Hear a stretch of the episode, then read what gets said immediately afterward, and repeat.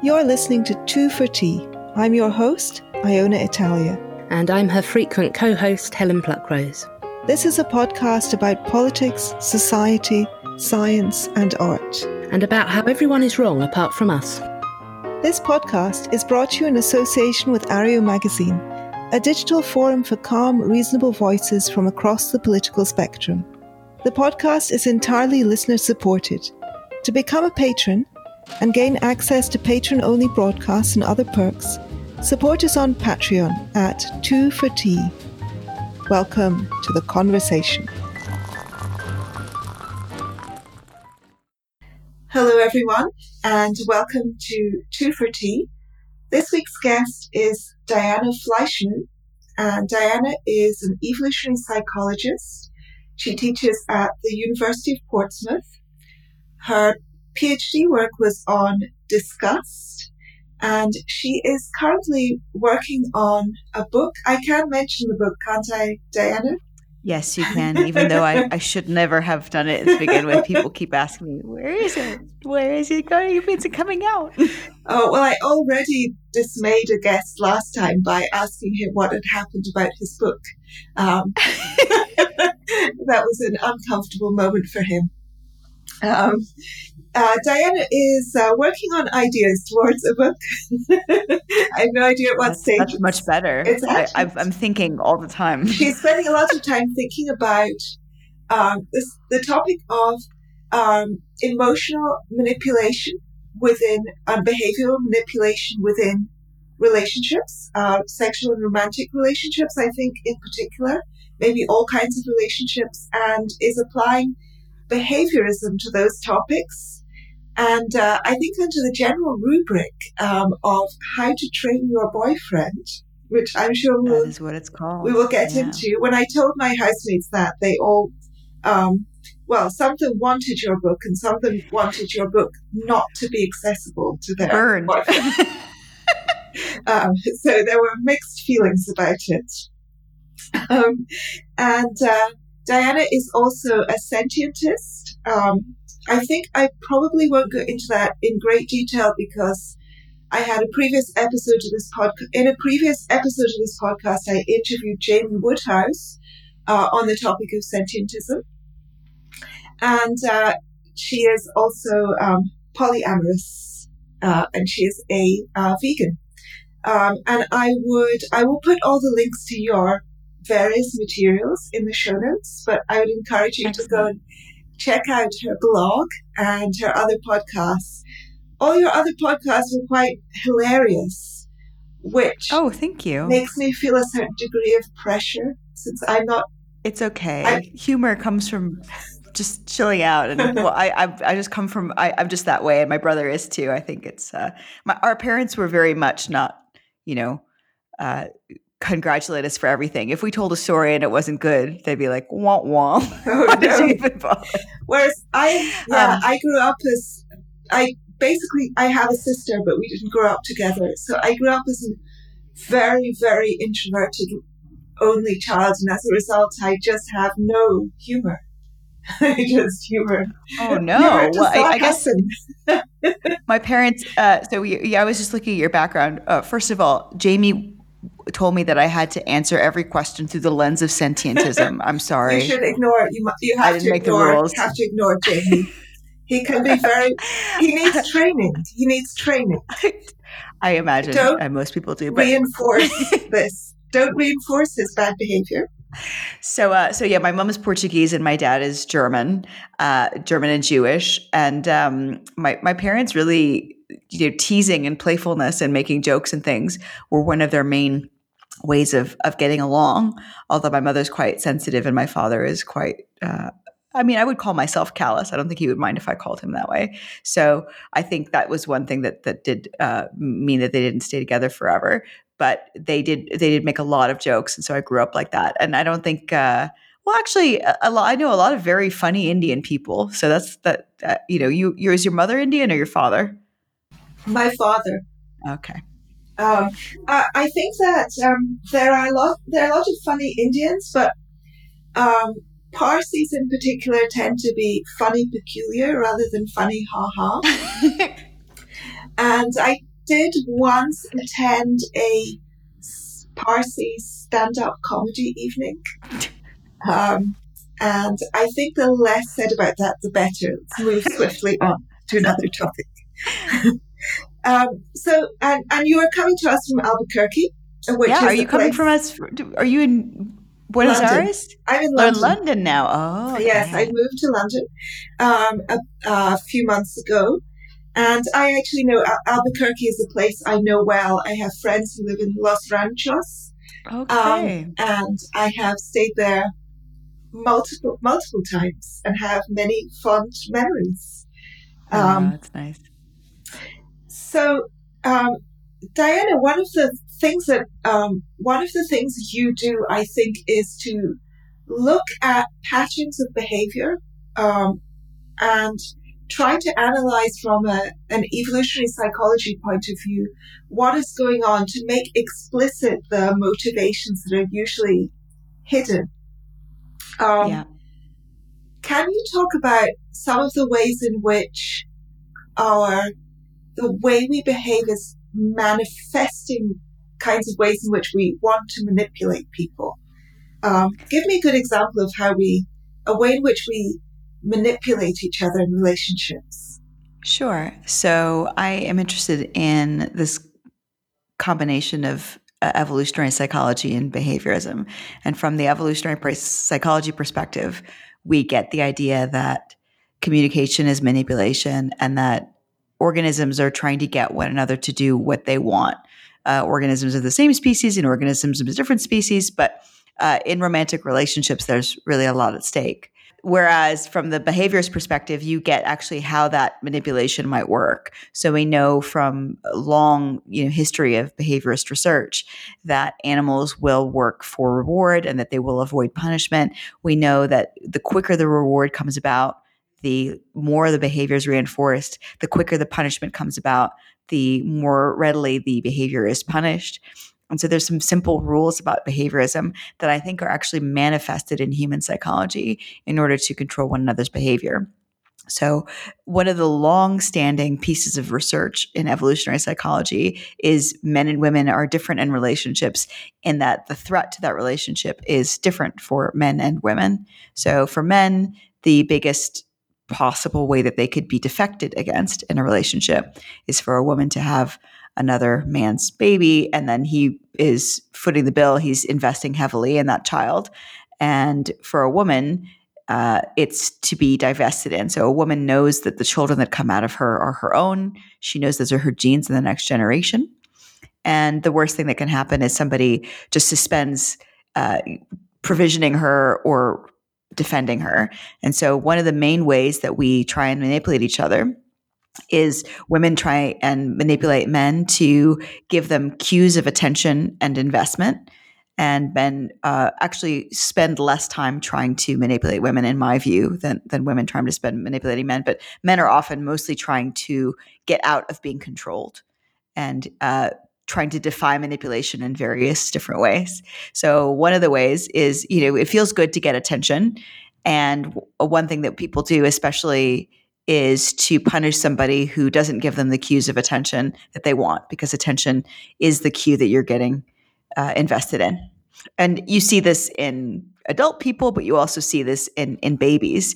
Uh, there's a reason why bouncing a baby up and down takes, you know, all of your attention and takes your whole body to do, is because the baby is, is not specifically interested in being rocked. The baby has developed a preference for that, in my view, evolved a preference for that, because it means that they have all your attention. It's a cue of security. Mm, that's interesting. I'm told that when I was young, I used to grab my mother's chin when she was talking to somebody else, and I would try to physically pull her chin around to face me. Um, um, yeah. I, I have uh, ideas about, you know, furthering this line of work into talking about parents and children, because I think some of the modern parenting psychology, popular psychology, really yields parents to the manipulation of their children without, you know, in a, in a naive way, without a cynical view of what children are actually doing. Mm, mm. Uh, no, I'm extremely cynical about children. I have I have to say. I know that for you, cynicism, you've said that you think that cynicism is a good quality. Um, yeah. Explain, explain yourself, Doctor Fleischman. Sure. Cynicism is trying to figure out the perhaps worst or most manipulative reason that you might be doing something. And it's called cynicism, and it has a bad rap because people are trying to present themselves in a noble and benevolent way. And they don't want to think that these cynical explanations for their behavior are true. But just as you can be, you know, radically honest with others, you can be radically honest with yourself. And the more shame and anxiety you feel about having immoral motivations, the less honest you can be with yourself about these, maybe not necessarily immoral motivations. I don't think manipulation isn't in itself immoral, but you can feel, if you don't feel bad about these things, if you can just look at them head on, then you can actually consider how you are interacting with other people and how you can improve your behavior. So if you, you know, can resign yourself that you are somebody who's trying to get others to do what you want in interpersonal relationships, and, you know, even very agreeable people are doing this, then you can try and figure out how to get what you want in ways that are less destructive to those relationships. And you see this especially in romantic relationships where women give low-level punishment to, to a, a partner a lot. This is sometimes called nagging. Or a man gets punished for some behavior that happens that's unrelated to the actual behavior the woman wishes to punish. She just, it just gets waylaid in that way. And then that actually doesn't get you what you want. So if you are more aware of what you want, you can facilitate your behavior or, or trying to change the behavior of others in, in better ways. And if you have an evolutionary perspective on what you want, you can try to, it's more difficult to do, change your motivations and, you know, entirely. It's it's not the end of the world if if somebody doesn't text you back immediately or doesn't give you the attention that you want. It's just feels that way because of evolutionary mechanisms. Mm, so it's crucial that I that is it's crucial that your punishment is immediately after the action. And I think that you When you're talking, when you were talking about rewards, and this is something I've heard from training uh, dogs as well as training boyfriends, I guess, is that you should give unpredictable uh, rewards. So, for example, if you want to train your dog to come, um, you should give the dog a tr- at, at the beginning. You should always give the dog treats when, when he comes, he or she comes, to reinforce, to establish the behavior. But once the dog is in the habit of coming, you should only give him a treat sometimes, um, so that if you don't, if at one, if at some point you don't have a treat with you, um, the dog will not, will know that there might be a treat forthcoming in the future. So he will, he will still come in this kind of expectation of a treat. Is that is that a fair summary? How would you apply that to a relationship? Yeah, so random kind of bouts of reinforcement or, or even random punishment can be very effective. So especially when you're thinking about random reinforcement, there's a thing called extinction. That's when a behavior stops being produced. And if you give someone a reward every time they do a behavior, their extinction when you stop giving them beha- that reward is going to be very quick. If you think about it, they have a very consistent history of getting rewarded every time. And then they're not going to try to do the behavior that much, that many times afterwards. You can sort of think about it as a, as a distribution, a statistical distribution around uh, the reward of that behavior. And if they do it ten more times and they don't get rewarded, it's possible that they're going to give up. But if they've been rewarded intermittently, like really randomly, and you, sometimes they get a reward three times in a row, and sometimes they do the behavior five or six or ten times and they don't get rewarded, then that makes the distribution uh, a lot wider around whether or not they're going to get, you know, the, the number of times they do that behavior before they get rewarded. And so when you see giving somebody just random reinforcement, it makes the behavior less likely to extinguish if it's not rewarded. So it's like the difference between a vending machine and a slot machine. Yes, exactly. Very oh. good. Yeah. So yeah, a vending machine, like, or the, the pokies, as Claire Lehman likes to call it, the pokies, they uh, they give you a very intermittent reinforcement. And that's part of why gambling is addictive. You mean a, you mean a slot machine. But in or a vending machine, yeah. vending machine, yeah. if you put your one pound in and your chocolate bar doesn't come out, that's right. You're, you're just not, you're not going to use that machine again. You're not going to put another pound in, right? Yeah. But the slot machine, you can go on putting your pound coins in forever, waiting and yes. hoping. So there's, yeah, poker machines, slot machines, but that's part of why gambling is so addictive, is because the uh, of the random nature of the of the reinforcement, and that's another reason why it's difficult to uh, to extinguish, because somebody can can do a behavior hundreds of times uh, and then get rewarded at the end of that, and so your your mind has a model of how many times you, you could do a behavior before you expect to get rewarded. And it will try, you know, before giving up, to extend and see how many more times it, it needs to do it. This is very counterintuitive to me when I'm thinking about relationships, because I, is it not, would it not be very stressful to be in a relationship with somebody whose rewards and punishments were random? Um, and doesn't it go against our kind of the ideal that you should always be uh, thoughtful? For example, my housemates, two of my housemates who are in a relationship, always, one of them always brings the other tea in bed, because one of them is a more earlier riser than the other. And um, I was talking to them before before coming on here to record, and he said, I, maybe I should keep Paul on tenterhooks by only sometimes bringing him tea. um, so is it is is it is that not stressful, that kind of um, insecurity, or or does it add to the excitement? So in terms of random reinforcement, random reinforcement is, you know, for behaviors that you want, that you can give somebody random reinforcement. I don't think that your housemate is rewarding her Uh, partner for being in bed. Uh, mm-hmm. Actually, I discovered Jeffrey was staying in bed for like long periods of time. And mm-hmm. I realized it was because uh, oftentimes if he stayed in bed long enough, I would bring him coffee and or get back in bed with him. And I was like, I've obviously just trained you to stay in bed and see what happens, right? It was just like not not really what I want to do. If I want you to get up, then I'll give you a coffee immediately when you get up. And that was one, we had a little, because he's aware of what I'm doing, we had a little jokey thing where I said, uh, you know, how if you're trying to train some, uh, an animal to do something, you train them for the first, the first step.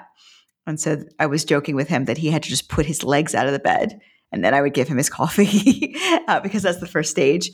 But uh, no, it doesn't keep you on, on tenterhooks. I mean, it depends on how deliberative you're, you're being. So these are behaviors that you're already doing. You, uh, in this particular case, I don't think that she's she's rewarding him for anything. Uh, he, uh, but, he, but yeah. uh, yes.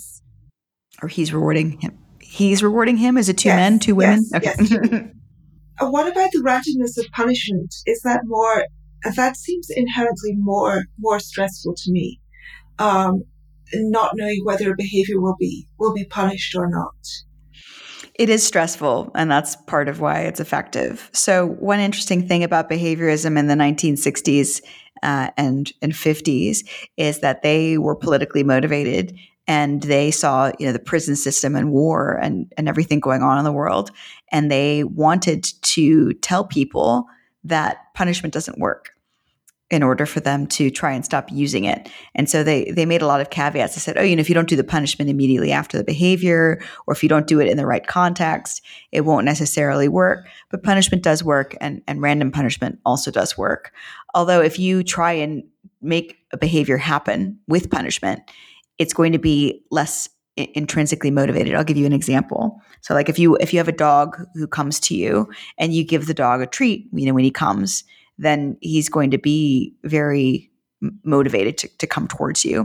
But if you punish a dog sometimes when they don't come quickly enough and they come to you and then they get punished, then there's going to be some fraughtness mm, to mm. whether they come. They're not going to be totally motivated. And there's a story that I tell about how I had a boyfriend uh, for a couple years who uh, didn't give me a card or a physical gift, gave me a Kindle present. uh, on our first birthday that we spent, my first birthday that we spent together. And uh, I like to have tangible tokens of affection. And so I kind of, I mean, this was a, several years ago uh, before I had really thought about these principles very much. I lost my temper very badly. I didn't really want to, but I had a meltdown.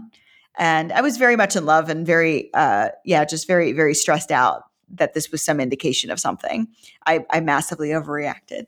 And even though I was sorry that I overreacted and he gave me something after that, the following year of a following birthday, he gave me a really beautiful um, set, a peridot set of earrings and, and a necklace. And I said, you know, that's wonderful. That's beautiful. Thank you so much. But he wasn't really getting a lot of gratification. I could tell, like, when he gave me the gift, He didn't, he didn't feel, he didn't seem really happy. And I found out that he had gone to this jewelry store three times and talked to the sales lady. And he had spent a lot of time agonizing over what kind of gift to get me because he was afraid of, of being punished. Mm. And that wasn't the spirit of gift giving that I wanted to inspire in him, but it's what I ended up doing with a punishment a full year before that. Mm. So when you want somebody to give you gifts, and this is uh, something that I figured out, is that I, you know, I have an Amazon wish list. I have things on there, and I've made it very easy to for somebody to give me a gift. A, a gift is really an indication of how well somebody knows you. It's somebody figuring out what your preferences are. They they take those that knowledge of you and they put it together. And if somebody gets you a really good gift, they're telling you, look how much I'm I'm thinking about you. Look how much of my mind you inhabit or own or whatever the case may be. But uh, if you give somebody a, a clue of what you want, like if you pick out a gift, it doesn't feel as good to get that gift because you're not getting that cue. And and honestly, when somebody gets you a really perfect gift, it's also a signal that they've taken the trouble to learn enough about you to manipulate you because they're invested in your relationship together. Mm. So I think that uh, when I started putting things on Amazon, you know, late at night or have a drink and browse things and put things on my wish list, I would forget what I had put on there, but somebody would give me a gift that I really liked. And so that was a way that I was fooling myself to better gratify what I thought were not entirely legitimate motivations for what people people's behavior towards me. You were ta- uh, in one of the other podcasts, and you were talking about this. Um, I, I guess it's a quite costly signal of affection. Well, you've made it cheaper. You've made it easier and more accessible by creating the Amazon wish list. But it's quite a costly signal of your affection that you, um, that you have taken the trouble to know the person well and remember and research their preferences. And you actually said that couples, I didn't understand how this works, that couples tend to remember each other's preferences worse as the relationship continues. Yeah, so there's a, a, a some literature, not that much, about how well people understand each other's preferences. So there's some research on how much mothers and fathers know what their kids like to eat, how much couples know what the other person likes to eat, what kinds of pastimes they like, what are their favorite colors. There's even a study about how well people can anticipate what kitchenettes the other person will like, believe it or not. Mm. Not even, I don't know if it was sponsored by a kitchenette company. But interestingly, uh, so so somebody did a big study about this, and they found out that mostly it's it's due to, to age. You know, people remember less about each other's preferences as they get older. Uh, so if you control for age and you find people who are older, who are like in new relationships, then it looks like they they actually have, Um, it, you know, it's, it's a very small decline. It's not a, it's not a huge decline like we initially thought. Uh, but I did look at, I did some research uh, looking at how well people could anticipate each other's uh, disgust sensitivity. So how much am I aware of what somebody else is disgusted by? And that actually got better as relationships progressed. So I think, and um, some of the literature bears this out, is that actually people get better at remembering each other's aversions the longer they're together, and they get l- less good, or they start to forget uh, each other's uh, preferences uh, because, you know, what you're doing the longer you're in a relationship is you're pruning away behavior that you don't like. And punishment is actually really good for that. Punishment's really good for pruning away behavior, not as good for uh, for shaping behavior. Uh, but as I as I I think I've said elsewhere, if you want, if you don't really care about somebody's motivation, let's say I want my Uh, husband to not look at his phone, although we don't really have a problem with this, but I would say I don't want him to look at his phone. And I don't care if it's because he intrinsically finds me fascinating or if he's afraid he's going to get yelled at. I just want that behavior. Then I can use punishment or I can use reward. But if I want somebody to be intrinsically motivated towards me and want to do what I want them to do because they want to do it, they feel that, that they're motivated towards me, then using punishment's pretty counterproductive. And that's what happens in, in really long-term relationships, is that somebody will get angry with somebody else because they, they don't see the indication of that intrinsic motivation. And oftentimes that intrinsic motivation's been punished out because you use punishment to shape the behavior instead of reward. Mm, that is a that is a very good that is a very good point. Um, I how how is this how does this change? Um, can you talk a little bit about the dynamics of early relationships? Um, so this was something else that you were uh, that you were talking about that fascinated me, which is the idea that when you first meet somebody, Uh, during the kind of courtship phase, during the early phase of your relationship, um, there's a tendency, I'm reading between the lines here, to be very dramatic and moody because you are testing out their reactions and their acceptance of your full range of behaviors, which is the opposite of what I would have um, intuitively thought. I would have thought that during courtship, you're on your best behavior, and so as not to scupper the relationship, because relationships are sort of fragile and brittle in those opening stages. Um, but you are just describing a different dynamic. Do you know what I? Do you know what I? I, do, I know what you mean. I, I don't think I. Th- I did say that people in the early stages of courtship are trying to suss out somebody's full ranges of behaviors. Mm-hmm. But I don't think being, I, I, I agree with you that people are on their best behavior in the early stages of a relationship.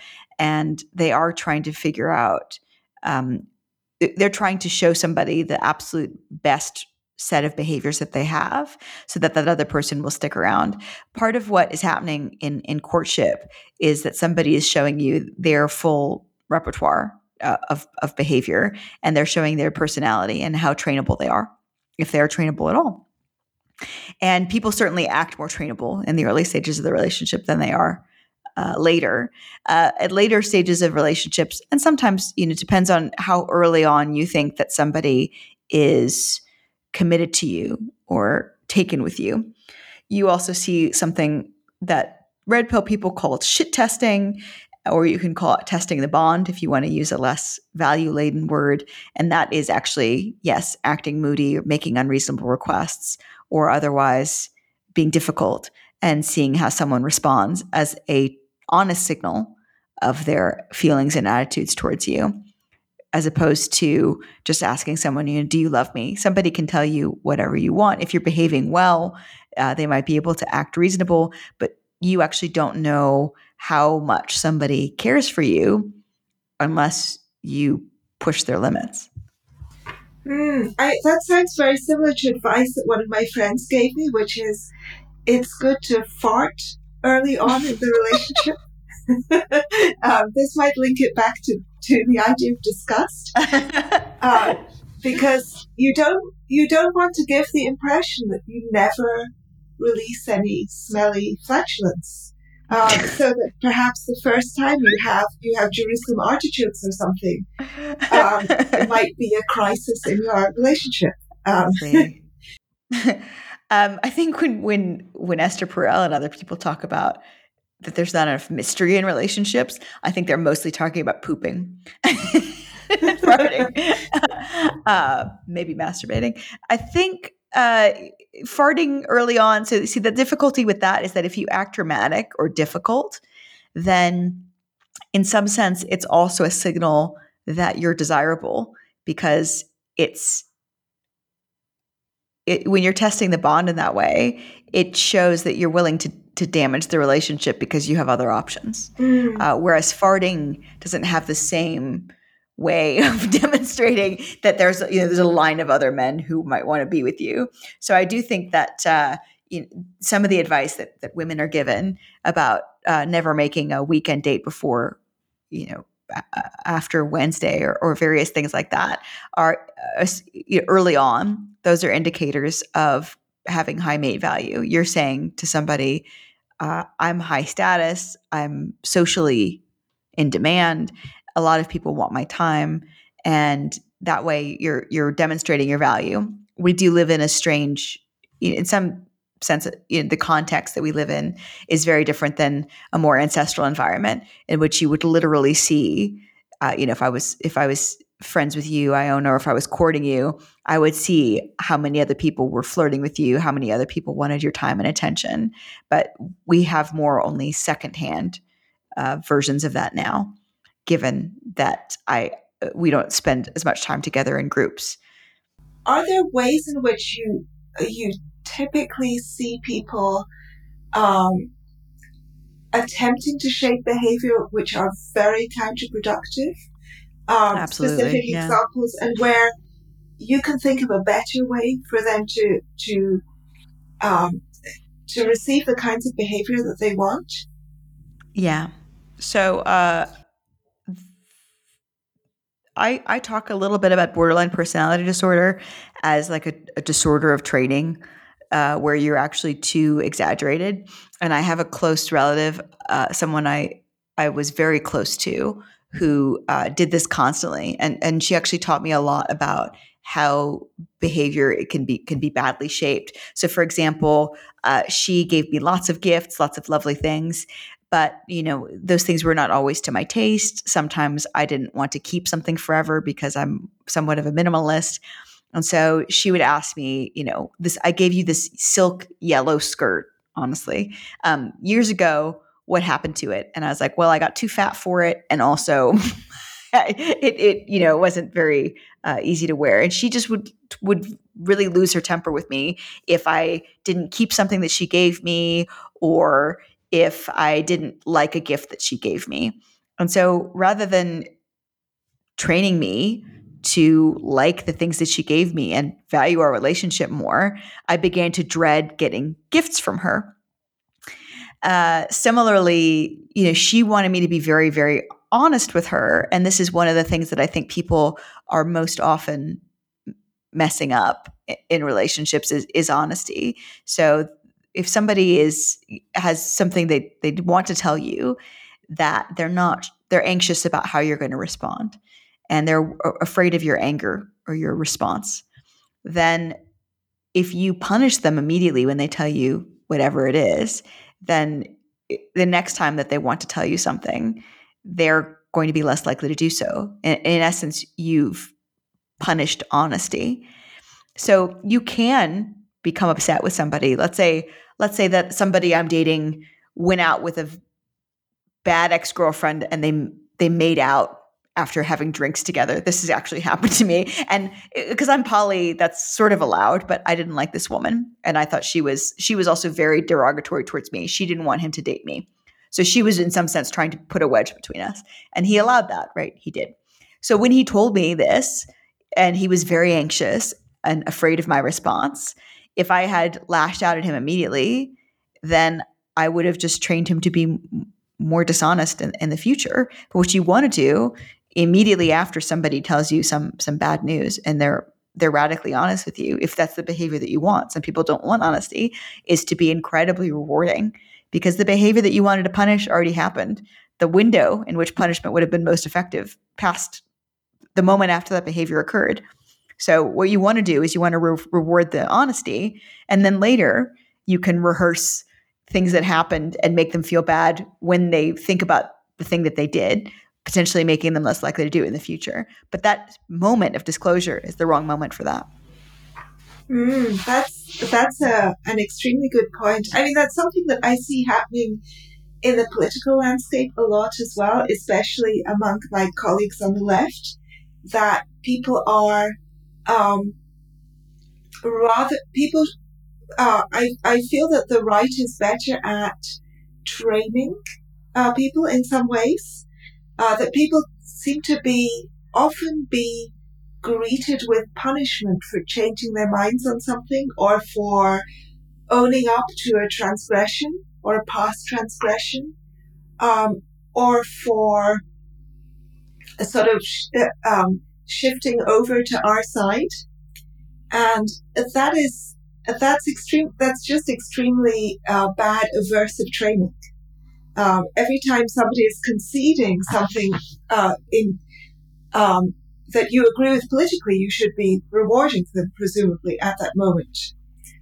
Yeah, I did tweet about this also. I should really not tweet at all in the current political climate, but I did say that, you know, people are not doing at all what you would ex- expect people to do. So when Hillary was running, uh, people were bringing up things that she had said many years previous and things that she said that she evolved on. You know, Barack Obama also said he evolved on some things. And uh, by constantly bringing up what somebody once thought, what you're trying to say essentially is you still think this. I'd like to punish you because you still think this.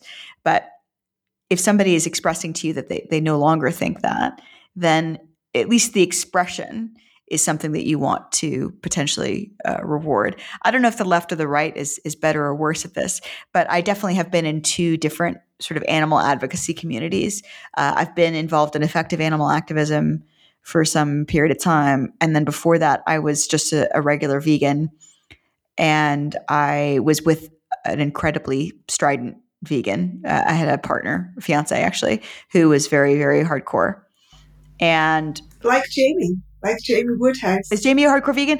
Uh, honestly, yes. uh, I I, yeah, I I live with housemates who have butter. I, I sometimes put butter in my food. Like I'm I'm dairy has now become like I, I have a whole thing coming out about it. But um, yeah, I'm not as strict as I once was at all. And you know, if somebody gets my order wrong, I'm not going to send it back uh, because that's just going to go in the trash. There's a lot of things that I don't care about, you know, in terms of purity uh, that I that I once did.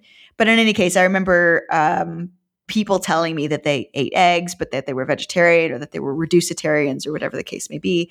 And I would just, you know, tear into them. And uh, what I was doing is people are just unaware of, of actually how much they, meat they eat.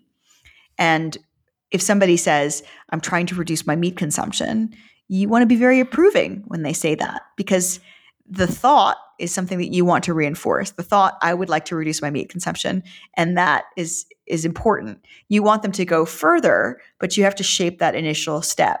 And if somebody has, you know, not not just if somebody's punished for expressing that they're trying to reduce their meat consumption because they haven't gone far enough, but also that they have a bad experience with vegans generally, so they're not interested in signaling to you as a group, which is another main reason why people do things, is because they want to signal to a group that they think is cool mm-hmm. or advantageous in some way. And I mean, I think vegans really shot themselves in the foot. They they were not at all rewarding for people who were trying to reduce their meat consumption most of the time. And they also didn't become a group that anybody wanted to. Uh, I, I'm, I have a piece coming out. Um, Sam Bauman and Salani Tatani Uh, have a, a new previous, kind of magazine. Previous guest on on our on this podcast, Saloni. Yes, and, per, yeah. and a real life friend of mine. Oh yeah, and uh, they're they're both lovely. And so um, yeah, I have a piece coming out uh, with them talking a little bit also about how much people hate vegans, and in, in a forthcoming chapter that basically says if you ask people how much they don't like uh, Black people, immigrants, asexuals, and drug addicts. Uh, vegans are less well-liked than every group other than drug addicts. uh, people really don't like them. But interestingly, people are more like, say they're more likely to, of all of those groups, they said that they were most likely to want to hire and or rent property to vegans. Mm. So they don't like you, but they think you're reliable. Well, there's not, not as much grease under the kitchen hood when yes. vegans cook. I think that is the crucial thing if you're renting out your property to them. um, I think that I wanted uh, one thing that has uh, you have touched on a little bit, but um, this this kind of shaping of behavior through rewards and punishment, it's it's I find it hard to do with other people. I'm not good at manipulating people, or I, I would like to be better at manipulating people. I'm, um, I took when I took the Big Five personality test, I scored rather high on disagreeableness. Oh, wow. um, I am a disagreeable extrovert. Uh, You're an extrovert? I thought you were an introvert. No, I'm I'm extroverted. Cool. Well, I I consider myself extroverted. I don't know, um, but I um, so I'm really very very bad at manipulating people and tend to always choose honesty over diplomacy. Um, mm. I think that, that that is my disagreeable streak. I can't help making the pedantic correction or uh, saying what I think, even though I know it's going to upset people and it, mm. you know, it, with, and not persuade them, just make them angry. Um, but even more difficult, I think, for many of us is training our own behavior. That, in a sense, I wish... Um, this is something I was discussing with my shrink uh, yesterday. I live in such a permissive environment. Um, I don't have my, the people I work for uh, are, it, are, are friendly and lovely. And my housemates are friendly and lovely and completely non-judgmental. And I wouldn't change that on the one hand, but on the other hand, perhaps if I were around people who were more punitive and judgmental, I would be more, I don't know, productive and disciplined and thinner and things like that. Less often drunk, I don't know. Um. I, I live with Justin Murphy, as you know, and initially when he started living here with me, I wanted him to be kind of my Skinner box to get me to write and stuff. Yes, that's what I need, and a Skinner box. I need a person yeah. Skinner box. Um, and uh, honestly, you need somebody who has a different – I mean, J- Justin, like, has at one time, you know, been an anarchist. Like, those are not the kinds of people who are going to uh, officiate, you know, over your life, uh, I don't think. So so he was – you know, he helped me a lot, and I would tell him what my goals were. And he also hosts these wonderful kind of work sessions where at the end, you know, you're going to have to tell everyone if you did some, if you did any work in the last four hours or, or not, which I find very motivating. Uh, but yes, I've also thought that I should have somebody around who's, uh, and I've actually tried to train my husband to punish me. I've actually tried to train him to be less, uh, you know, he, at the end of a day, very rarely does he say, did you exercise today? Although I'm very motivated to exercise. Or did you, what did you get done today? Tell me about your, your, what you got done today, because he doesn't want that done to him. So he doesn't want to model that behavior for me, but I would really like for him to, to try and be more, um, yeah, punitive, controlling, whatever, try and motivate me more, uh, with, um, uh, what, what's the word? uh, Not not necessarily disapproval is the word. That's right. With disapproval, mm, mm. with not maybe not bringing your bring your tea in the morning or whatever the equivalent is. I it's I'm I'm trying to outsource that to a spreadsheet, so I keep a spreadsheet of my time during the working day only. Mm-hmm. Partly because as a freelancer, I charge a lot of people by the hour, so I actually need to know uh, how much time I spent. Um, And I have to send those spreadsheets to my shrink. But he feels this is a temporary arrangement, that I, I should kind of, I shouldn't outsource my conscience to him. Uh, but I sort of want a permanent arrangement whereby with an outsourced conscience. Oh, so does he, does he look over your spreadsheet and yes. say, good job? Or yes, exactly. I, I would, I would love that too. That's really good. Yes, exactly. Um, And I, it's, it's very helpful to just, uh, measure. Um, it makes you, makes me feel less panicked to just measure and feel, well, I thought that I was very lazy today, but when I look, X number of hours work happened. So yeah, it, it was actually not that bad. I, I don't know if it's your conscience, but I mean, most people in the world work to make money at the end of the day, and they work for a tangible benefit. It's very hard to do academia or ivory tower or writing or whatever when you don't know that you're ha- you're going to have a tangible good or even how much money you're going to make or or whatever. It's, you know, when they when they started having people working in factories, uh, they had people working. You know, if you if you give a, a factory worker, this is also you know, replicated in animal behavior literature, and you uh, you just reward somebody for showing up, then it's not going to be as good as if you reward somebody for actually, like, how many dresses did you sew today, or how many uh, you know, how many computers did you solder together. And so it's very hard to make goals for yourself like that if you're an intellectual field, uh, as to like how many pages are you, I mean, for you, I guess you could say like how many pages did you translate, but translating things varies a lot. I know a couple translators mm. and I know that, you know, translating a romance novel is very different than translating a nonfiction book. Sure. Yeah. I just, I mean, I do translation, editing, writing um, and other things, and I just have to measure them by the hour because they're all so different. Um, but do you know, are you familiar with Daniel Pink's work, with his book Drive? No, I'm not. Because I, well, I'd be interested to know what you think of that, because uh, Pink has almost exactly the opposite view.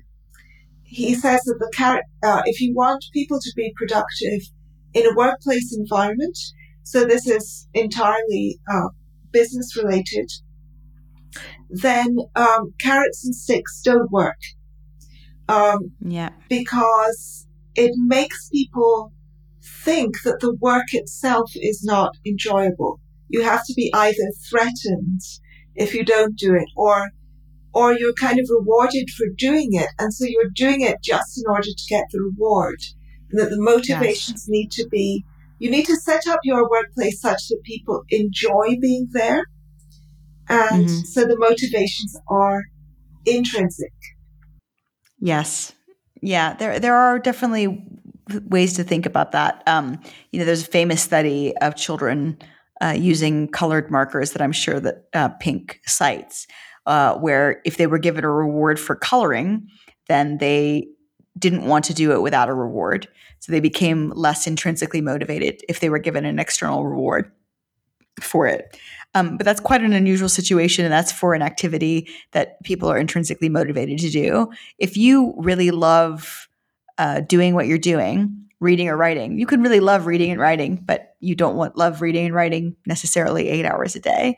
And so you do need some uh, external, uh, I think, reward. And then that translates into uh, into motivation. There's so much that's it, – it's not always possible – to distinguish the internal motivation from the external reward, uh, given that internal motivation is a, a stopgap that evolution has given us to get to an external reward. Mm, I, I, I love that way of putting it. I mean, I've never said that before. I'm writing it down. That's an excellent idea. I was thinking about one way in which people use misaligned uh, punishments and rewards, which is um, I... I, when I was uh, doing, um, I, I did a P G C in higher education, and um, the one thing that I, it was an absolutely, I'm sorry, but it was an absolutely terrible course. But the one thing that I remember is um, we, I think we watched video, or we had a demonstration where the teacher was, um, the lecturer in this case, it was a university lecturer's, um, was berating the um, the students for the kind of low attendance at the lecture. Uh, not many people were there, and I think people were coming in late. And um, our lecturer told us, notice that what the person is doing is punishing the people who are there, uh, because rather than the people who are absent, and is mm-hmm. punishing the people when they arrive rather than whilst they're actually late. So the punishment is completely uh, misaligned because... Sorry, w- when was the when was the punishment happening? Uh, so at the beginning of the lecture, um, the person was complaining about those who were late and how few people there oh, were. Oh, I see. Um, so okay. You're punishing the people who showed up on time. Um, yeah. Yeah, I definitely have with, with students, if if I go to a class and there's a few people there and I'm like, you guys are really, really conscientious. I know that there's kind of mixed, it's kind of a mixed bag. If a teacher tells you that you're that you're doing really well, some people are deeply embarrassed by having anybody in educational authority tell them they're doing well. But I do remember telling people, you know, students who were there early that, you know, they were doing really well and they were really conscientious. Um, and if people were late, uh, I I would sometimes just stop talking and look at them until they sat down, uh, because I did want to prevent people from showing up late. And I also think that um, showing up late, you know, it, it's fine, obviously, once in a while. But if students in this particular classroom that I taught had to walk through the front doors and um, right past me in order to get in, uh, it was so disruptive that I honestly would have preferred if they hadn't showed up. So we're talking about training and rewards and punishments. And you said earlier on, I want you to come back to this, that women do more training and men do more attempting to avoid being trained. Thing. Yes. I, I like the way that there, there are these two terms, manipulation, which sounds so negative, and training, which sounds great. Um. Well, people disagree about both those things. A lot of people think tr- training someone also sounds uh, really terrible. And, no, it sounds like you're uh, increasing, like, like oppressive. Increasing their skill sets. Well, you you can do that. I mean, you can really you can really train people. Like, this is another thing, is that if you're with somebody, part of the One of the perks of being in a, in a in a serious relationship and seeing somebody every day is that if you want to, I don't know, develop a new habit, they can really help you with that. So you can work together f- towards shared goals. And that's a lot of what training is about, is about, you know, child rearing and getting somebody to invest um, in, in resources in that way. But yes, I did say that, that men um, are more trying to avoid being trained on average, and women are more interested in training men on average. Yeah. I've always, I mean, I need more tips because I've always found, um, my, I've always found that men are extraordinarily good at resisting training. um, and I, it was a, it was a, one of, one of the struggles when I was married, um, was that my, my husband did not like to do housework. He didn't like to clean. Um, and he didn't like to do the washing up. And in, in theory, yep. We shared those tasks. But he would just, when it was his turn to clean the bathroom, say, he would just put it off for weeks or sometimes months. Um, and it would just get more and more cruddy. And I think this also um, ties in with the idea that men are less discuss sensitive. Um, yeah. But it, he, it really, he would, it really got to the point where I felt that sometimes that even he should have been disgusted, but um, but he wasn't. He just allowed it to kind of fester. Uh, um, and if I tried to, if I told him to do it, that was definitely counterproductive. I learned very quickly oh, that yeah. if I said to him, "Don't you think it would be nice if you cleaned the bathroom?" You know, he was, he would, that would put off the cleaning by another like by another week. So, and I, I, I never discovered the best way to train him. I tried, you know, buying chocolates when the bathroom was cleaned, um, but I think they were there. It was not cleaned frequently enough for that reinforcement to really take take hold.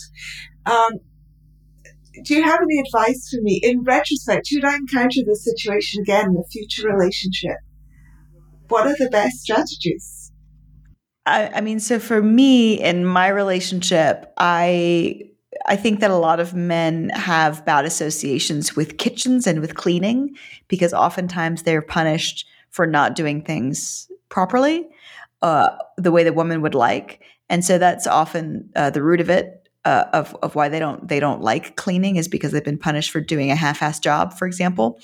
Um, and it, there are things that are just un, untrainable. So uh, you know, I'm the I'm pers- the person who's who's writing a book about this and thinking about it all the time. And and there definitely are things. You know, I've been in a relationship with somebody who um, would clean, um, but would always try and shortcut it and leave a few steps at the end off. Would not do like a complete Uh, job. And then with, with Jeffrey, um, I, I would never be able to train him to drink more water. That's what I've been trying to do. Um, it's very funny, actually. I tried to get him to drink more water. So I was always like, you know, do you have a glass of water? And now instead of drinking water, there's always glasses of water everywhere because he keeps pouring himself glasses of water and not drinking them. So in some sense, I trained him to pour water, not to drink water. Um, But uh, in terms of, of that kind of thing, I think you'd have to try and shape the behavior from the ground up. So try and do things in very um, small increments. And when you're trying to train a dog, for example, to do a an obstacle course, uh, that you know, this is what dog trainers do. What they do is they train them to do the last part of it first, and then they work uh, backwards. Oh. So you have to just, you know, because because if if you train the first tr- trick and then you give them a reward, um, oftentimes they won't actually move on to the next part of the sequence. If you train them backwards, then they know they're only going to get a reward after they finish the last thing. Oh, that's a very And so good tip. This is something, if you want to train something that has multiple steps, I call this giving someone a boost. So in this case, it would be, and this is, you know, a lot of people are like, oh, you know, this is a terrible thing to tell people to do, uh, to, to go to all this trouble. To, you know, you can be right, or you can get the behavior that you want. Which one do you want? so um, in this case, I think I would do something like where I would do half the cleaning of the bathroom and then have him do the other half, or a few of the pieces of the of the puzzle that he would have to do. So like, look, I did this much. You only have to do five minutes of it, and then I'll reward you. And so you can build up from that.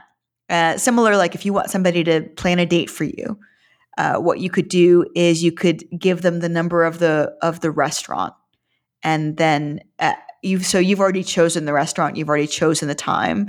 All they have to do is that last piece, or even you do all of that and all they have to do is drive you there. And so uh, what they find out is that if you get rewarded for the last piece, then it's easier to add on what comes before that. Mm, I love that idea.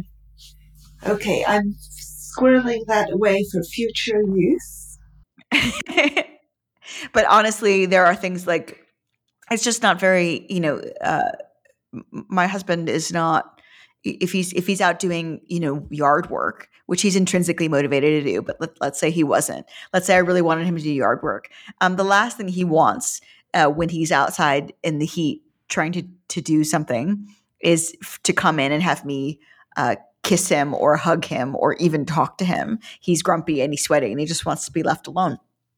And so it can be very hard to use any number of, of reinforcements for somebody after they do something unpleasant, because oftentimes what would normally be reinforcing in another context, like chocolates, might not be reinforcing after a bathroom cleaning. Ah, right, right. That's that's interesting. Because I think people often don't want to be reinforced or rewarded out of their bad mood. I guess yeah. it's... They feel like they... They want yeah. you to just... One time I tried, I did a little experiment with, with Jeffrey. I was trying to get him to like get up and pack. I don't know what he was like kind of laying around. And so I had set up a playlist on Spotify. Um, this worked this one time. I don't think I would go to the trouble of doing this every time, but I have it set up for like a bunch of music he vaguely hated. But then the moment he got up to go into the shower, I put on one of his favorite songs. That's excellent.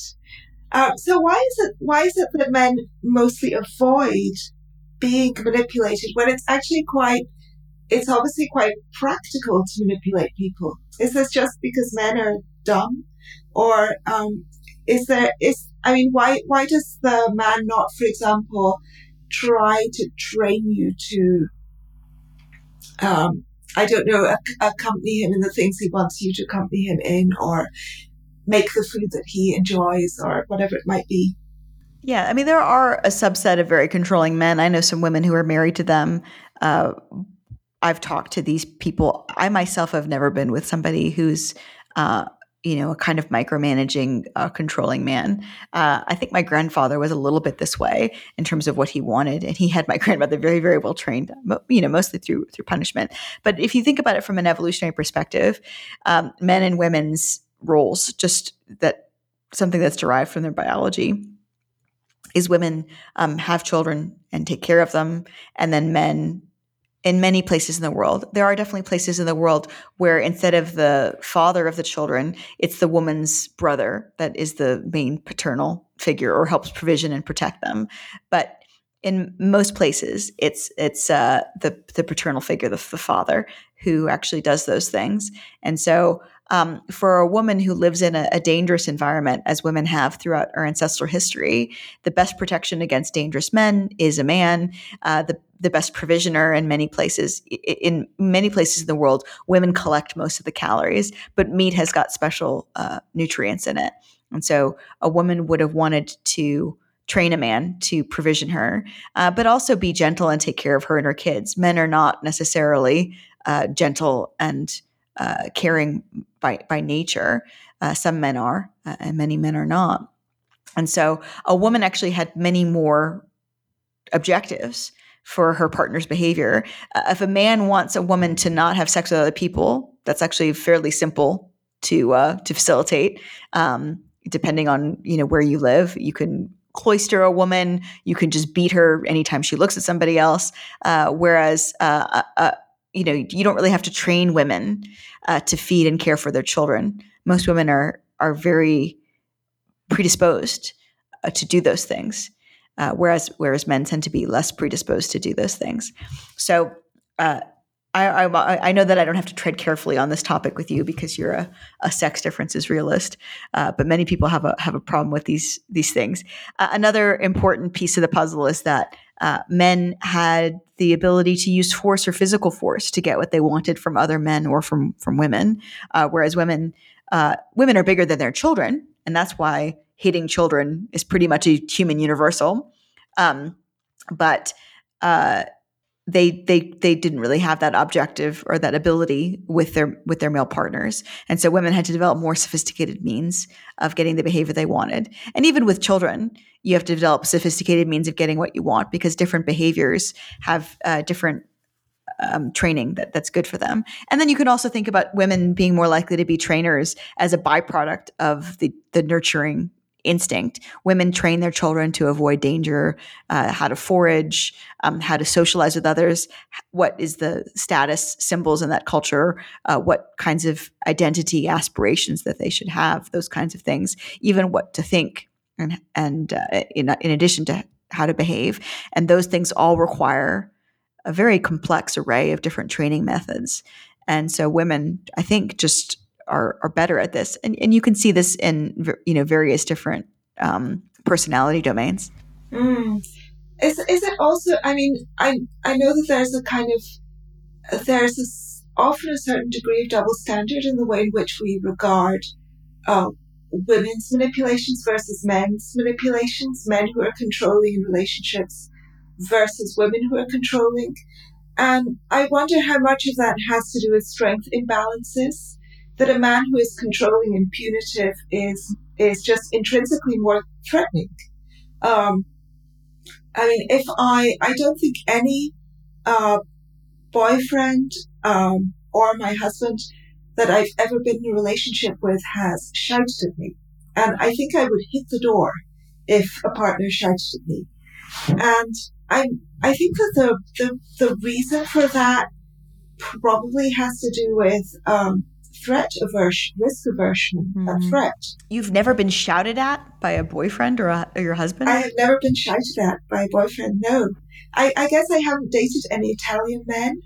Um, since we're, we might as well go all, the whole hog with stereotypes here. Um, well, I think, so So you said that you're very, dis, you said that you're disagreeable. What does that mean in, in, in relationships? You're not disagreeable as in, you know, you, you don't kind of test the bond and act difficult gratuitously. I think that, do I act difficult gratuitously? Um, no, I think probably not. I think I'm disagreeable in the sense that I am... You're corrective. I'm corrective, yes. I'm very attached to being right. Um, even in situations in which it's not going to... It's not going to do any good to anyone, least of all me. Yeah. Um, so, and that, uh, that is, that's often got me into trouble. But I think that that is the kind of thing that gets one into less trouble in romantic relationships generally than in other kinds of relationships, um, in friendships and in sort of business relationships. Mm, yes. That I don't back down. Uh, when when often it would be the strategic and correct thing to do, and it would be yes. a good it would be a good longer term strategy. So in that sense, I am, um, I'm, I think I'm unusually disagreeable for a woman in particular.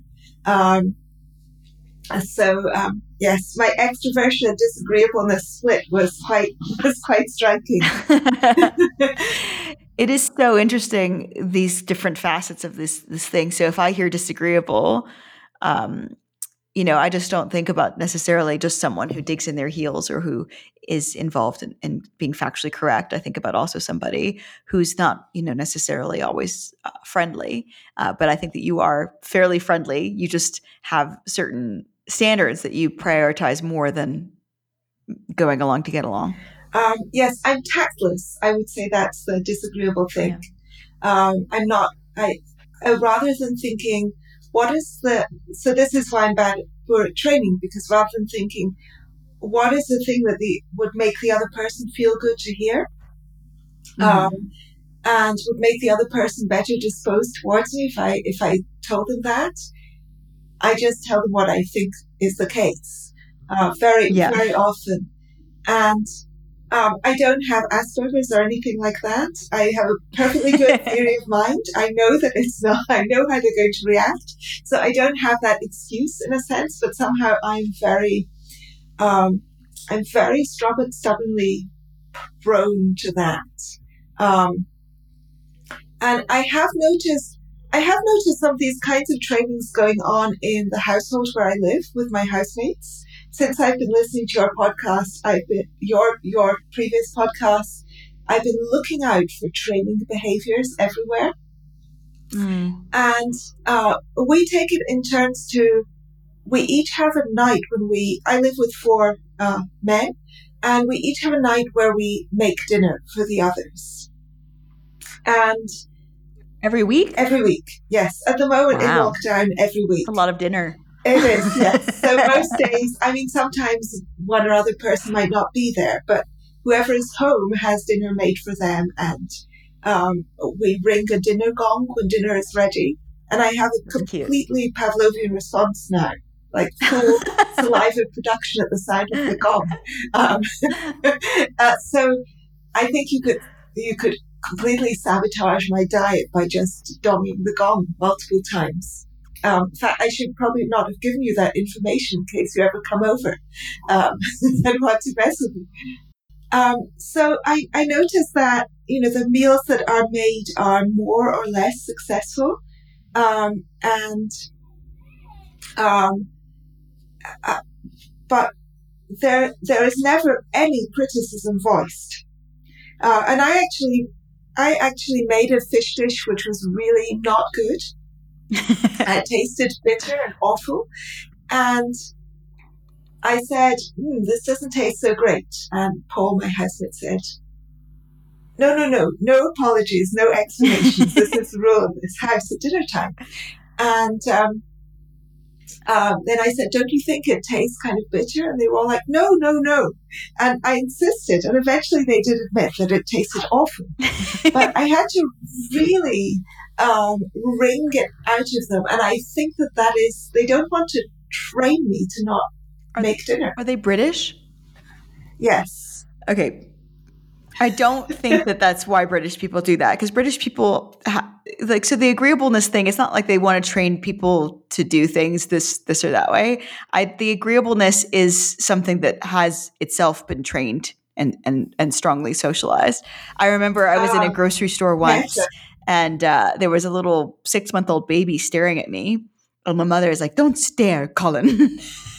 And I was like, you can't teach your six-month-old baby not to stare at people.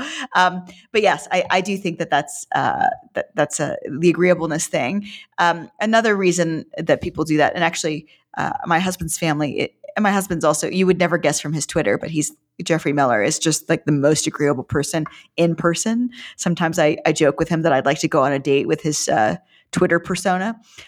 But um because I've never met him. But uh, yeah, they, they're the kind of people you go to a restaurant and you're eating something absolutely appalling and you don't say anything. because you don't want other people to not enjoy their food. And so I think that's part of it, is like they're worried that if they say that something's not good, that everyone else who might have been enjoying it would, wouldn't enjoy it. So I don't know if that's training, but yes, it is. It probably facilitates that as well. So I I know that you, so you, you a little earlier in this conversation, um, you said uh, you knew you could be open with me because I'm a realist about sex differences. Yeah. Um, and so I'd like to ask you about some of the kinds of pushback that you have, you have got mm. to your ideas. I know you haven't been really censored, and, and that your university is very open to your work, which is excellent um, to hear. I just I just resigned uh, from my job last week, though. So oh, oh, okay. Uh, so what's your what are your new plans? My new plans are to write, and then uh, there's a possibility. Uh, I don't want to an- announce it officially, but there is a possibility that we will move. We have an offer. We're just waiting for some things. It's in another country. We're just waiting for some things to go through. So the plan for me right now is to write for a year or two and see what happens, and then potentially take up a new academic position, possibly where we are going. So those are the possibilities. Or, you know, I think that Justin and some other people I know who've gotten out of academia have told me how much uh, better things are on the other side. I've sort of been on the other side. I've been officially on sabbatical, and I am uh, affiliated with the University of Portsmouth uh, for another six months or so. But uh, but yes, I, I did I did resign. And, and Portsmouth, um, I think U K students are quite different, but also Portsmouth is an ex-polytechnic. Uh, uh, these are students who are not quite as, uh, I think, politically active. So I helped start like the vegan group there. And when I taught psychology of human sexuality, one of the edgier topics that I know most people who teach psychology of human sexuality do not cover is if rape is an adaptation, or if avoiding rape is an adaptation. I've heard, um, I can't remember what this terrible anthropologist's name is, uh, but he's talked about how rape couldn't possibly be an adaptation because uh, somebody, consensual sex has the highest rate of conception. And that doesn't really make sense, because having sex with somebody has a higher rate of conception than not having sex with them. Uh, but I don't think he ever thought that about that. In any case. So rape could be- Would be a good stra- is it? I mean, e- in evolutionary terms, it's a good strategy if you can't get anyone to have sex. So there you. used to be this thing called the loser male hypothesis of sexual assault, and the idea that, that that's what I was yeah. alluding to. Yeah, yeah, and that has not borne out. Uh, unfortunately, it was just self-report, so these men could have been completely self-deceived.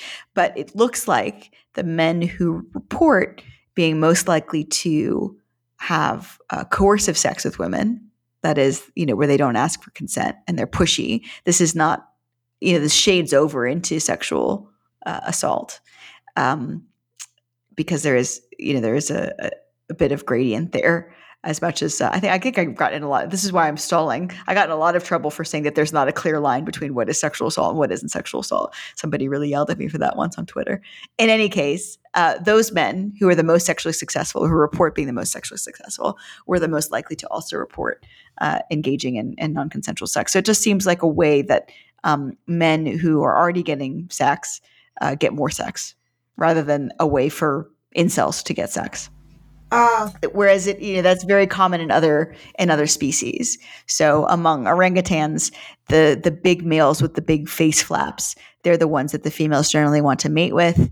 And then uh, there are males who look like juveniles uh, who come and have sex with the females, and the females uh, cry out in a way they do not with the regular uh, alpha males, because they they don't want to be having sex with these um, quote sneaky fuckers. Ah, yes, the, sne- the sneaky fucker theory. That's that's actually used in a different mm, context, mm, but I just like the phrase. Mm. Yeah. Well, I mean, I can see um, uh, this is the thing about, so rape is a, is a, a form of violence, among other things. It's not obviously just mm-hmm. about violence. Um, it's it's it's primarily about sex, but it's a form of violence, and there is this kind of double-edged sword to violence, because you don't want people, someone to be violent towards you. But, um, mm-hmm. but if you are threatened, you want them to be able to defend you from violence, or I guess that is the ancestral the ancestral yes. thing. And um, that's why it, it maybe it's difficult to always differentiate whether the person is just def- uh, is just going to defend you, or whether that kind of capacity for dealing with violence they have could be turned against you. Absolutely. So there's some evidence that women who live in places that are more criminal behavior, more crime-ridden. There was this was a study done, I think, in the United States with zip codes, uh, that these women also had a preference for bigger, stronger men, and uh, so I think it was also more behaviorally aggressive men. And so the exact the kind of man who's the most valuable to you in terms of helping defend you against potential other men is also the potentially the man who is going to be most likely to aggress against you yourself. And so this is another uh, thing that women had to navigate is, let's say you live in a very dangerous environment and you need a, a man to protect you. Then you want a man who protects you, who is aggressive to others, but kind and warm and loving to you and your children, some of which may not be his own. So that's another thing that you see uh, with with mothers who are trying to date again or trying to get into a new relationship, that their mate choice changes, because the kind of man who you would have a first child with is potentially different than the kind of man that you're trying to be a good father figure or stepfather uh, to your child. Mm. Yeah, I think that the, the the reason people give so much pushback to evolutionary psychology, I mean, there are different reasons, and I have quite a lot of empathy with all of them, I think. One of them is that people uh, feel that it's uh, unproven, and there is a replication mm-hmm. crisis in psych in general. Um, mm-hmm. So we have, especially nowadays, we have become, I, I personally have become very skeptical um, about psychology. And yeah. um, so uh, I think that a lot of this is hypothesizing, and it It's very internally uh, coherent, but of course, internal coherency doesn't equal uh, truth, doesn't mean that it corresponds to reality. So um, that's, I think that that is one problem, maybe. Um, and uh, um, I find it very enjoyable as kind of hypothesizing, but I also don't feel in a position to judge how accurate uh, those hypotheses are. But I think the other the other issue is that um, it is something so much larger than us and outside our control, and it is so much about group identities rather than individual uh, individuals. And I think that that is what makes people it, it depresses people. They feel as though they are fated to follow certain yes, yeah. uh, patterns or do certain behaviors. And I actually had to unfollow on Twitter. I'm not sure if he's still active on Twitter. Uh, Yeo Zah was his name, who is a evolutionary psychologist also, because he was... Well, he's very... He, I think he's an evolutionary biologist, but yes, he's very keen on evolutionary psychology. Right, yeah. Because he was often talking about mate choices, and I just felt, I felt that he was talking about the topic of a lot about which women are most attractive, not on a personal level. I don't mean to imply that he was, um, I don't mean to imply that he was not academic about this. Um, but, and I feel, because I'm a post-menopausal woman, I feel like, mm. am I on the evolutionary scrap heap? And it made me so depressed every time I read Yeo Zah talking about this, you know, yeah. um, that I, I just had to unfollow him. That is very, very honest. I don't think, yeah, I don't think I've heard anything that honest in a long time. So, so go you. I think people can be kind of, the truth can be kind of depressing. Uh, it definitely can be depressing, yeah. Welcome um, to reality. So what I'll say about that is, uh, yeah, un- unfortunately, I think the current society puts too much uh, importance on, you know, women's attractiveness and how sexy they are, et cetera. And if you look at more traditional societies, women go from being attractive young beauties that people want to sleep with, or they're married to somebody and they have status in that way, and then they have children, and then they migrate into having status uh, of another kind as a matriarch of a family later on in life. And so for, for women who are unmarried uh, and who do not have children, do you have children, Iona? Uh, no, I don't have any children. Um, so that it's it's difficult to find a a model of, you know, what is, is life's meaning. But I think that you're doing very well living in a communal kind of environment, because I do think that that models, or that has a similar cues uh, of a kind of more ancestral environment. And there's a great uh, David Brooks article in The Atlantic saying the nuclear family was a mistake, talking about all the problems that have happened since people decided to atomize into uh, s- single family households. And I do really believe in in more communal living uh, as I, as I live with Justin and Aria, who are, you know, very different than me and Jeffrey in a lot of ways.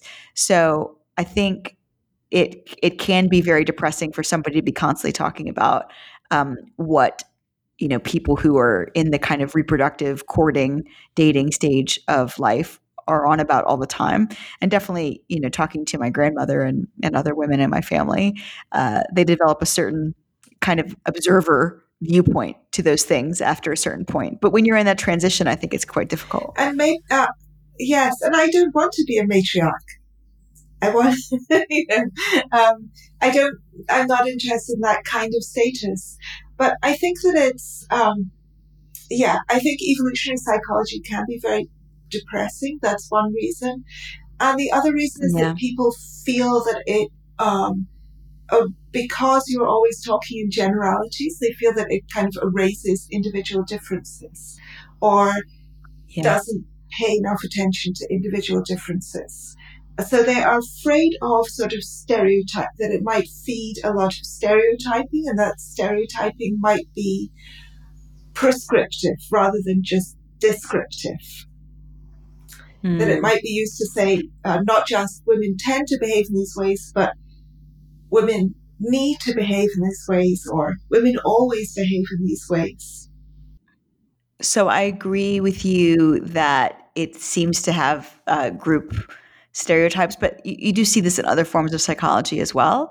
I think with evolutionary psychology, what we're often telling people is that what you, in your mind, the narrative that you have about why you do what you do is bullshit.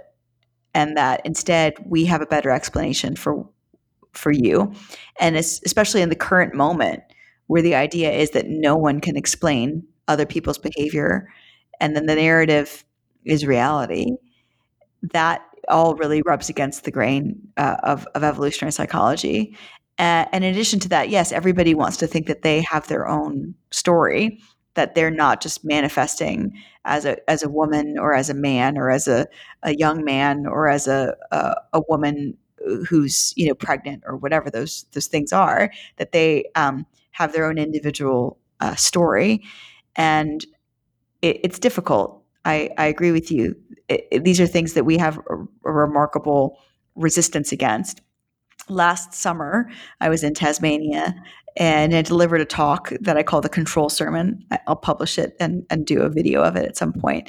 But the control sermon was basically saying that the reason we don't like biological explanations of behavior is, and, and other, actually, if we had a real good science of psychology, um, there would be resistance against it, is because we don't want to be uh, controlled.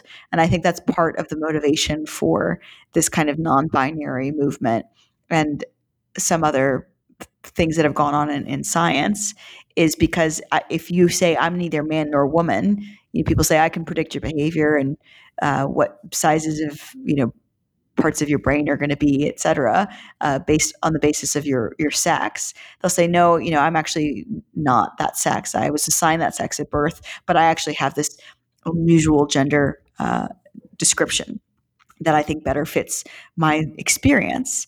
And so the, the more I think science figures out people, Uh, genetically and otherwise, the more people will try to buck against those uh, those categories. Famously, Uh, Ray Blanchard and some other people tried to come up with a categorization of trans women.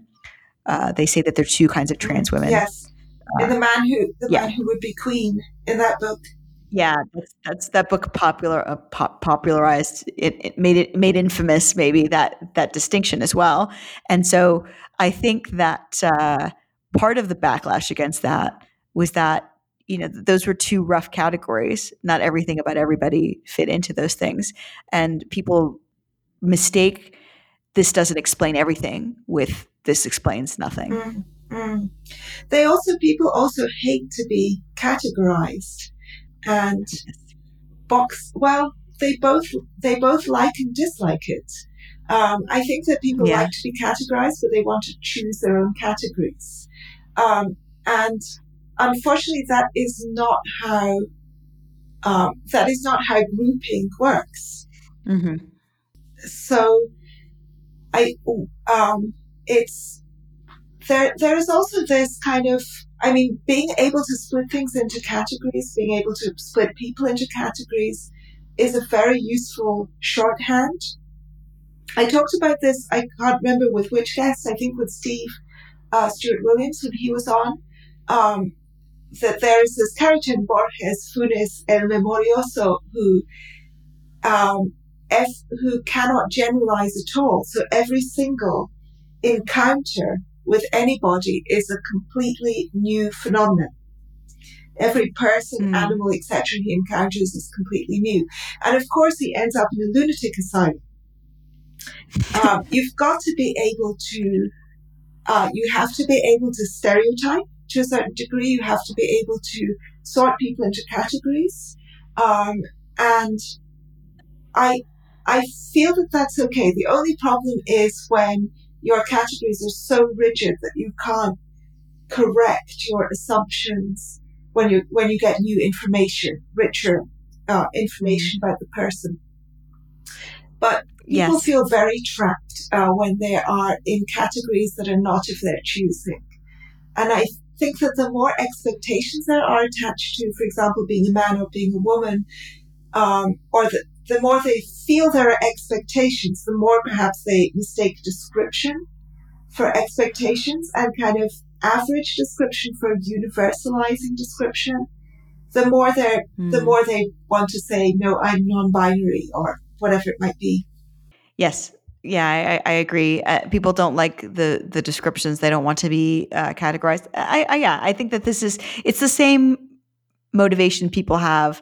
So there was a, a viral uh, um, relationship advice thing that was on Reddit that went up where I think it was a woman or was it a man? I can't remember who said, uh, my, you know, my wife said that she was not going to have sex with me anymore. Like she kept refusing me when I made advances to her. And yet when I told her that, she said that that wasn't the case. So I made a spreadsheet where I recorded every time she said no to sex and what the context was and what the date was. And then when she said that um, no to me again, and then she said that she doesn't always say no, I presented her with the data. And nobody wants data collected on them in this way. People want to be able to present what they think. And, and that's very angering. Uh, if somebody says to you, uh, no, actually what you're, the narrative that you're giving me is, is a way that you're self-deceiving yourself and that you're trying uh, to deceive me. Similarly, there was a, a case that was going around Twitter and Reddit and stuff where a girl, uh, a, a man discovered that his girlfriend was uh, collecting data on him in this way.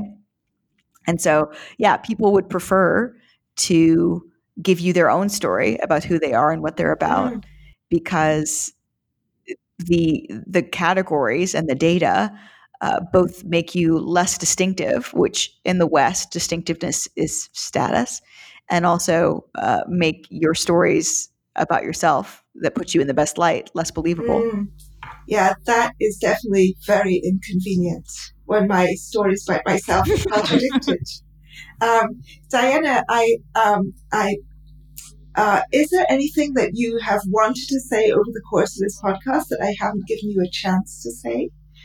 Hmm. No, I don't think so.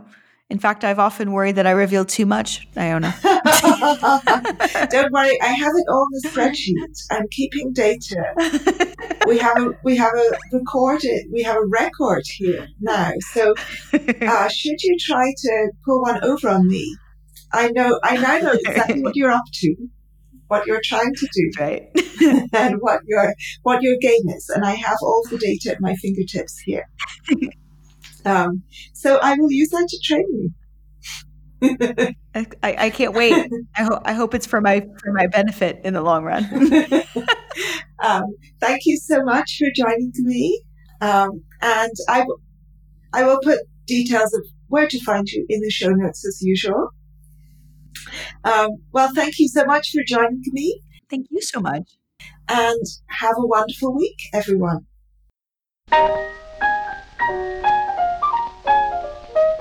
You've been listening to Two for Tea, the accompanying podcast for Ario Magazine. Ario is a non-partisan political and cultural digital magazine with a universal liberal humanist slant, edited by Helen Pluckrose with the assistance of sub-editor yours truly.